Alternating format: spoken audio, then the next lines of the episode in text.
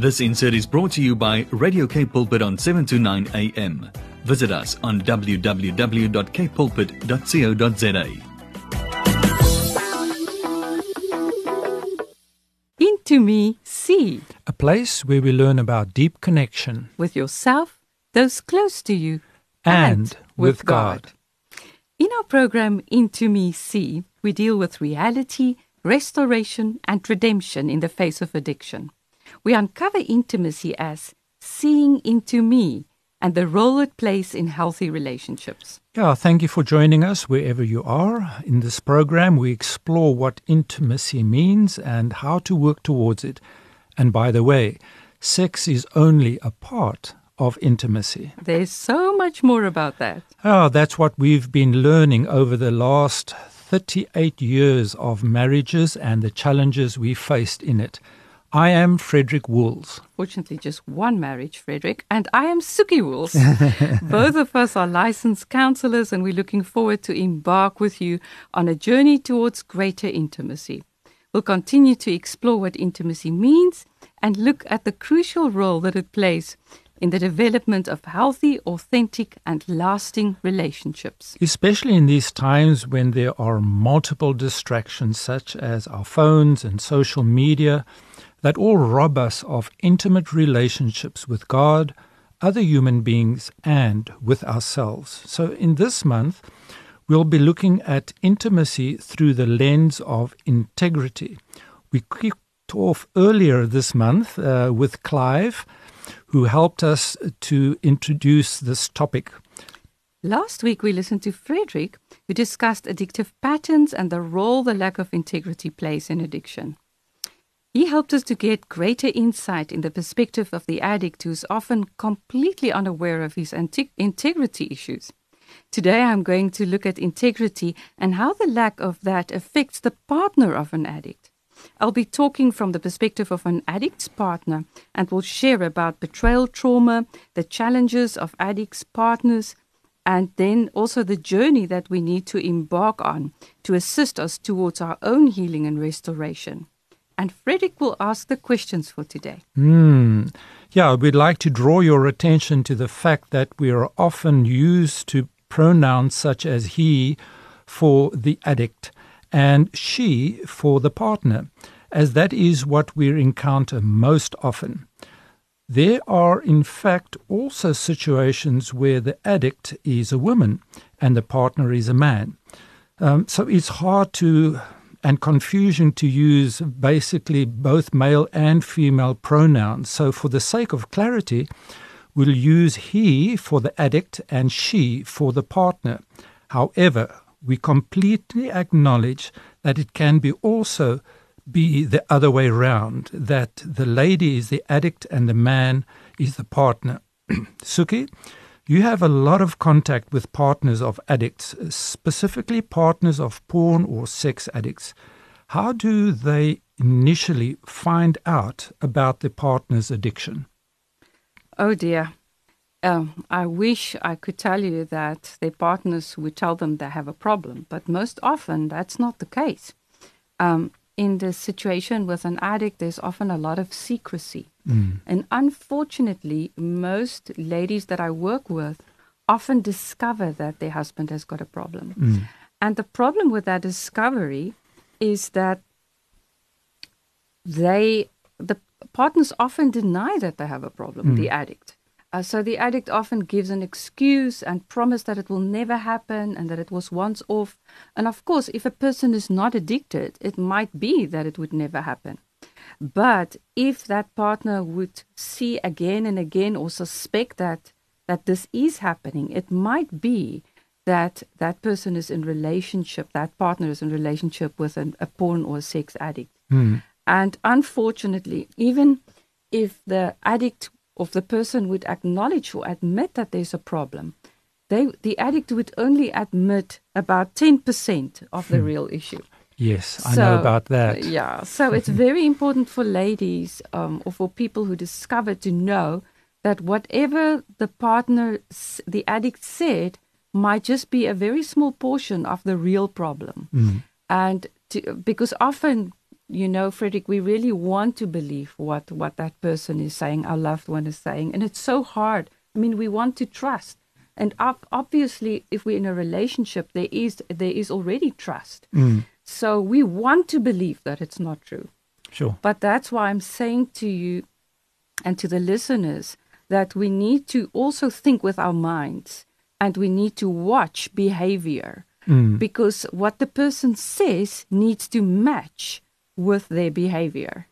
And if, if there's a discre- uh, discrepancy between those two, you can often know that it's probably not true what that person is telling you.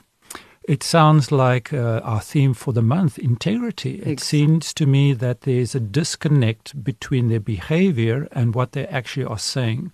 And that is often seen by the partner and makes them suspicious. So it must be quite a big shock for a person, uh, for a lady or for a man, to find out that their partners have an addiction. Um, so, what should a partner of an addict do to protect himself or herself who find out that their husband or boyfriend have a problem?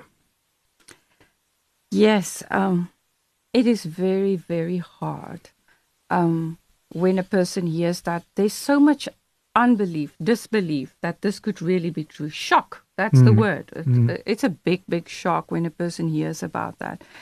So, and it's such a complex problem. Often we, we do not when we when we realize that there is a problem, we definitely don't understand the full extent of the problem, Mm. which is maybe a bit of mercy because if we did, I think we would have run away. So it often unfolds over time. So what partners need to do is to learn to take care of themselves Mm. because um, often the tendency of a partner of an addict is to take care of the addict, not themselves. And so this is part of a whole lot of things that we need to learn about self care. We need to care for ourselves physically. Intellectually, we need to equip ourselves with knowledge and we need to, to start getting resources and understand more about um, uh, pornography and, and what a possible sex addiction would look like. Mm. We need to protect ourselves emotionally because we often feel so overwhelmed and, and people often intellectually can't even think clearly. Mm. They just go into a brain fog and um, spiritually cannot understand because often the partner is a Christian Mm. and cannot understand that a, a person who loves Jesus so much and goes to church and goes to Bible study can do that. Mm. So it's a huge break in trust in the relationship. And uh, it's indeed a complex pro- problem. So I would really recommend partners who suspect anything like this to go for help, Mm. um, to try and find someone, a counselor or a person that knows about porn and sex addiction. And uh, to go and, and get help because this per- this situation cannot be dealt with on their own Mm. um, and they need to be in a group where other people understand this problem. Mm. W- otherwise, people will get very strange responses from from people who don't really understand the problem, and they will give them advice that are not very that's not very helpful at Mm. all. Mm. They will also need to learn how to have loving boundaries. Mm. But Mm. all of these things will come with time. The Mm. first thing is they need to try and get help Mm. because help will unlock resources it will um, unlock community of people that can walk with them because like i said this is a long journey that they enter into and it will be very hard if they try and do it on their own Yeah, so it seems to me that uh, the partner of a sex addict needs to take care of themselves. exactly and it's their responsibility to take care of themselves. And I have had situations where the sex addict um, is so concerned about their partner that they try to take care of their partner instead of looking at their own issues and taking care of their own issues and problems. So, how is a relationship affected when a partner realizes that they are in a relationship with a porn addict? yes frederick what you say is really true um, of course it depends if um, a person is in a long-term relationship whether they're married Mm. or whether they um, maybe just dating. So we're going to um, spend a whole program to talk about singles and this problem. Mm. So for now, I'm just going to talk about people in long-term relationships. um, I would seriously, if if just to say in short, if they are dating, I would seriously warn them not to commit into a long term relationship. If the person, um, uh, the addict, doesn't admit that there's a problem and is willing to go for help. Mm. Um, if they're already married, it indeed affects the relationship in multiple ways. The first thing, it's so isolating because there's a lot of shame. It's Mm. such an intimate problem. Yeah. It's not easy to tell other people um, that um, a, a person's husband is, is looking at pornography. Mm. And uh, so it's isolating. Often when I, when I speak to ladies um, who have been dealing with this problem, they've, they've been sitting with this for years before they go for Mm. help Mm. and before they've told anyone about it. Um, so it's it's hard when they share because even if they share with just a friend, responses can be hard to handle and it can be embarrassing and it can be complex because for example, many ladies that would go to a pastor, a well-meaning pastor that don't understand the depth of a, of an addiction, especially a sexual addiction, would just say, but forgive your husband. And, and they would say, and of course you need to forgive, but it's a whole process. And they would say, um, maybe you need to, to be a bit more sexy and, and dress in a way, you know, that your husband wouldn't look at other people. So can you imagine how hard that is for a lady who's already struggling if she gets that kind of, of comments? Mm. And we understand why the person says that, but that's why we say it's so important for a person to go to someone that knows how to deal with this. And also, friends, well meaning friends, will say, But he's a good man. He's a Christian. He loves Jesus. He goes to Bible study. He prays. How can you say these things about him? Mm. You know, so it just it, it brings so much confusion to that partner. And uh, yeah, that's why there's such a big problem with isolation. Then they just start keeping quiet, and because people don't understand, and it's a it's a big conflict in the reality they deal with and what other people tell them what they need to do in a time when they really need help Yep. and support. Yeah, so it seems to me when we look at it from a Christian perspective, um, the partner just must keep on forgiving and forgiving and forgiving. But the, if the addict is not willing to admit that they have a problem and not willing to go for help, what is there to do in that era? And how does that affect their relationship? Good. We will get to this question right now, Frederick. Um, let's quickly have a short break, and we will be back. Uh, so, Soekie, we were just touching on the question of forgiveness and a partner that just keeps on forgiving. What do you have to say about that? Yes. The sad thing is that the partner in the first place or the addict often denies that there's a problem. And then if if he admits that there's a problem, that's good and then the partner forgives. But unfortunately, if the addict is not going for help to deal with this problem, it's not going to stop. So it's going to be a repetitive um, betrayal against uh, against his wife or his partner, and that makes forgiveness really, really hard. You know, um, I think I'm just thinking about a little child that says, "I'm I'm sorry," but you know they're not really sorry, Mm. and that just complicates the whole thing, and it also um, erodes trust. Mm. And trust is so easily broken, and Yep. it can take a long time to be rebuilt. Mm. So it's important to say that rebuilding trust is the responsibility that's, that is the addict's responsibility. It's not the partner's responsibility. So often, the partner, um, the addict wants the partner to forgive, but it, the partner, the partner needs to forgive eventually, but the, the addict needs to take up the responsibility to show that he is trustworthy and that he can be that forgiven is not you you know i found often um, in the early stages of your addiction you were very quick to say you're sorry but then tomorrow you do the same Mhm. and i think that is the dilemma for partners so the partner struggle is that trust is often demanded while the addict still betrays Mm. and that causes a lot of confusion and uncertainty. Partners often live with huge amounts of uncertainty as the reality they experience is often questioned or denied. Mm. That leads to a lot of anxiety, and that causes betrayal trauma. Betrayal trauma, I can expect that this is very, very shocking for a partner, but what is betrayal trauma? You see, it's a long term process, like we explained. It's a very good question that you're asking because that's exactly what we have been describing. That happens when a person is betrayed over and over and over again, and the betrayal is denied by the guilty party. Mm. Unfortunately, addicts lie, and mm-hmm. that's why we we said that the the theme for this month is on integrity. And addicts don't even realize that they lie because they compartmentalize. It's almost like they they exclude that part from their conscious mind. Mm. Like this cannot be true. So, but this damages the most fundamental aspects of the relationship with your partner mm. the safety, the security, and the bond you have. A person cannot experience betrayal if there's a deep sense of security and trust. The problem is that a person cannot heal from betrayal trauma if the insecurity continues. Mm, mm, mm, mm. Unfortunately, it takes years, even three to five years, for an addict to be to get to complete restoration. Mm, so that mm. means in that time the addict will slip again.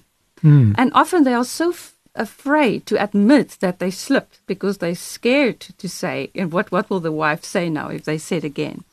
But because of that, the person will continue to live in fear because maybe she will ask the addict, Are you looking at porn again? And I remember when I asked you that question, I was so afraid to ask Mm. because you would say no. you hmm. know, hmm. I, I hmm. would fear the answer, and then I would I would still not be sure if if you would were looking at porn or not. Yeah. So this is really a complicated thing, and healing can only happen when there's a sense of safety in the relationship, and I think that describes exactly what betrayal trauma is, because it's this repeated um, uh, situation of being lied to and not being sure what the reality is. Yo, so, uh, how would somebody know that they are busy experiencing betrayal trauma? What are the symptoms? Well, there are different stages of betrayal, betrayal, and it's, it's it's it's you can compare that with the stages of grief. Mm.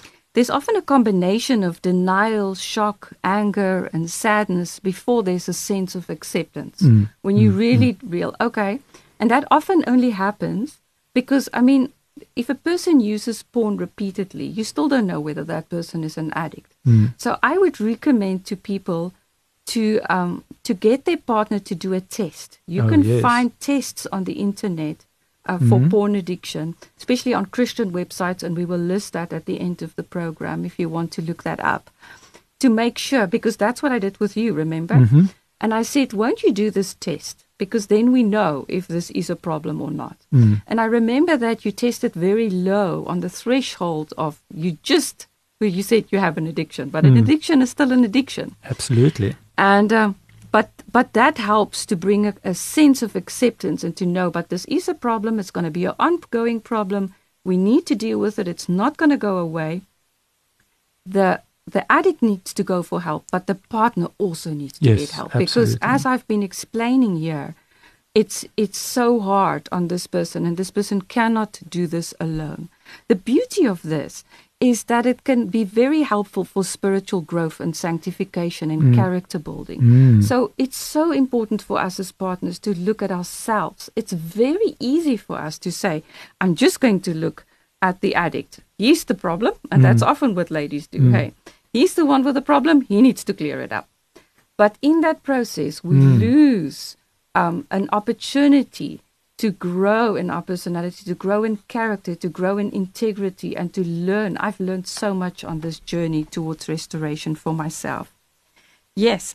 And just to get back again to the stages of betrayal, sorry, I was losing my losing track a little bit now. But um, these ladies often, uh, when they've experienced the deep pain and grief, it feels like they're losing their minds. It yanks them from a sense of security and propels a person towards an emotional free fall that doesn't seem to end. Some people experience PTSD, post traumatic symptoms like loss of appetite, nightmares, difficulty to sleep, panic attacks, and autoimmune diseases.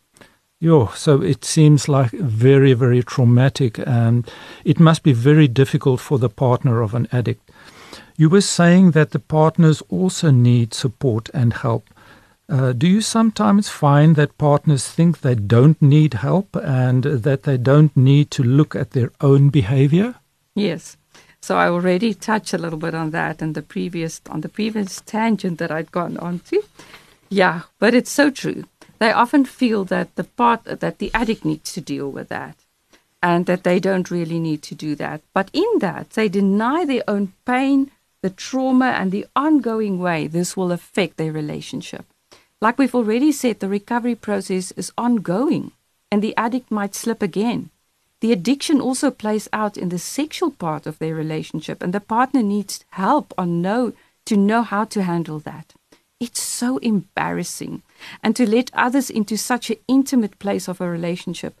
But there are so many common factors that they can learn if they're in relationship with others in the same situation. It's also good to hear and experience that they're not alone. Mm. As hard as it is to be in recovery from betrayal trauma can lead to a beautiful growth in character, like I've already mentioned. All of us have sinful behavior patterns, and these play into the whole issue. Absolutely. It's crucial for mm. partners to realize they can't control the addict, mm. but they can control the way they behave. Mm-hmm. For the relationship to improve, they will need to focus on themselves and how to move into healthier behavior patterns. Mm. Um, for example, not watching the addict. I remember I was so good to read you and your hmm. behavior um, and your facial expressions so my whole focus was on you and, and, and to, to see whether you were watching porn or not watching porn. Mm. We cannot control other people. Control is an illusion. Only God is an ultimate control.